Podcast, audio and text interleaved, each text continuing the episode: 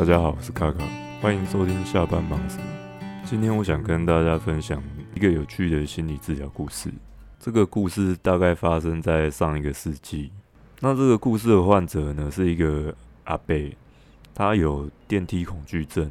那他希望请心理医生帮他把这个恐惧症治好。那我们故事的主角呢，这个医生他在上一个世纪是非常有名的催眠大师。他的名字叫做 Milton Erickson。Milton 一开始接触到这个阿北的时候，发现他是非常古默的人，就是很拘谨。那也因为这样的个性呢，所以导致医生决定用利用这样的特性来治疗他的恐惧症。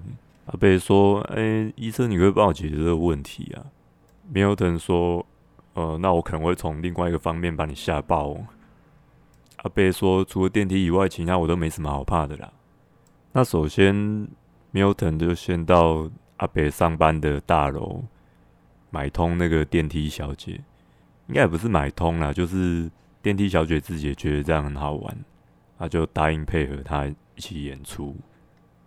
那一开始呢，Milton 就跟阿贝说：“哎，你跟我一起进电梯吧。”然后电梯小姐也在里面。那刚开始电梯还没有做动的时候。阿北其实还不是说那么害怕，不过电梯一启动之后，阿北就嘎嘎被吸。那所以 Milton 一开始就是先让电梯小姐先不要启动电梯，让阿北在电梯跟楼层之间进进出出、进进出出的。然后呢，在某一个 moment，他要电梯小姐把电梯门关起来，然后赶快上升半层。就是在比如说十楼跟九楼的中间，然后就一直停在那里。阿贝就很害怕，哇哇叫，很叫。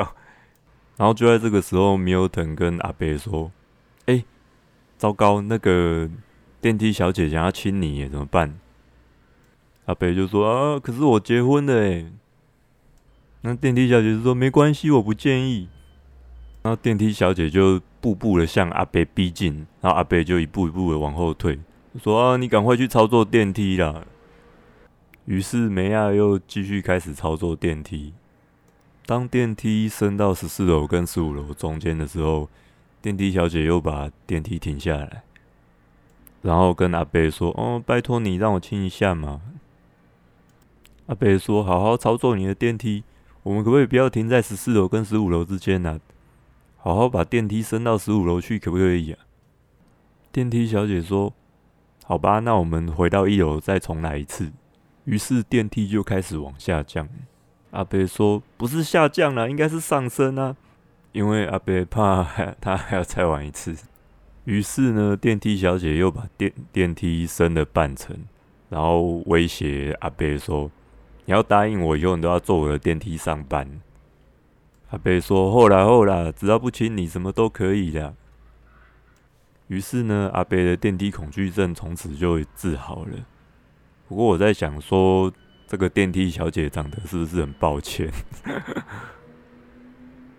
这个阿贝呢，他就是膝盖没有说很好，但是他又害怕搭电梯。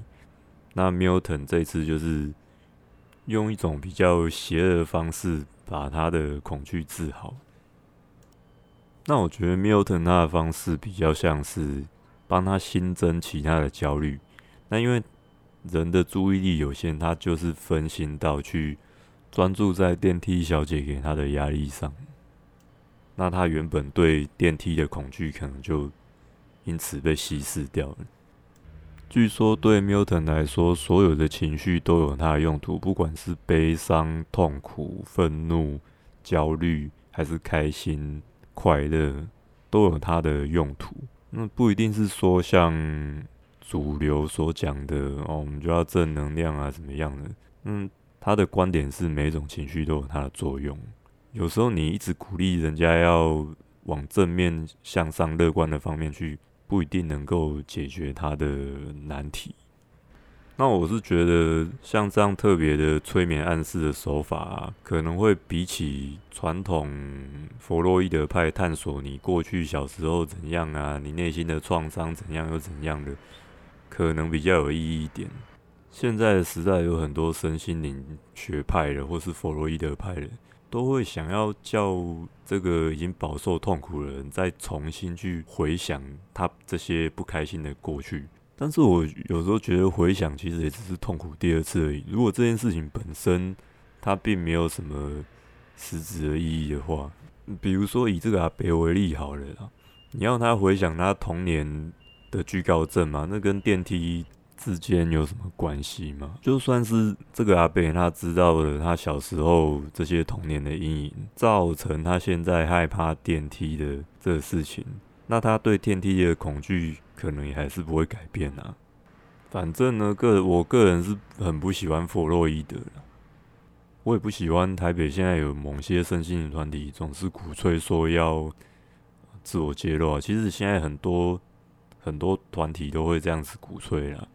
但是我觉得并没有在解决问题，其实只是在贩卖恐惧，给给大家更多的焦虑而已。那我觉得有一些真的是你内心的弱点的话，我会建议你不要先不要跟太多朋友聊，最好是这种弱点还是跟专业的心理师聊会比较好，因为你跟朋友聊的话，你没有办法预期他会讲出什么样的憋气的话来。造成你更多的不舒服，比如说你可能会跟他说：“哦，我觉得这件事情我很在意哦，我很难过啊，怎么样？”他就说：“啊，这波啥？”他就是觉得说：“啊，你想那么多干嘛呢？”然后你可能就会觉得：“啊，什么东西呀？”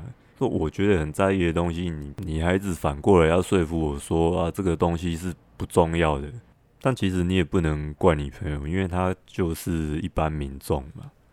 所以最好的方式就是，如果这是你的弱点的话。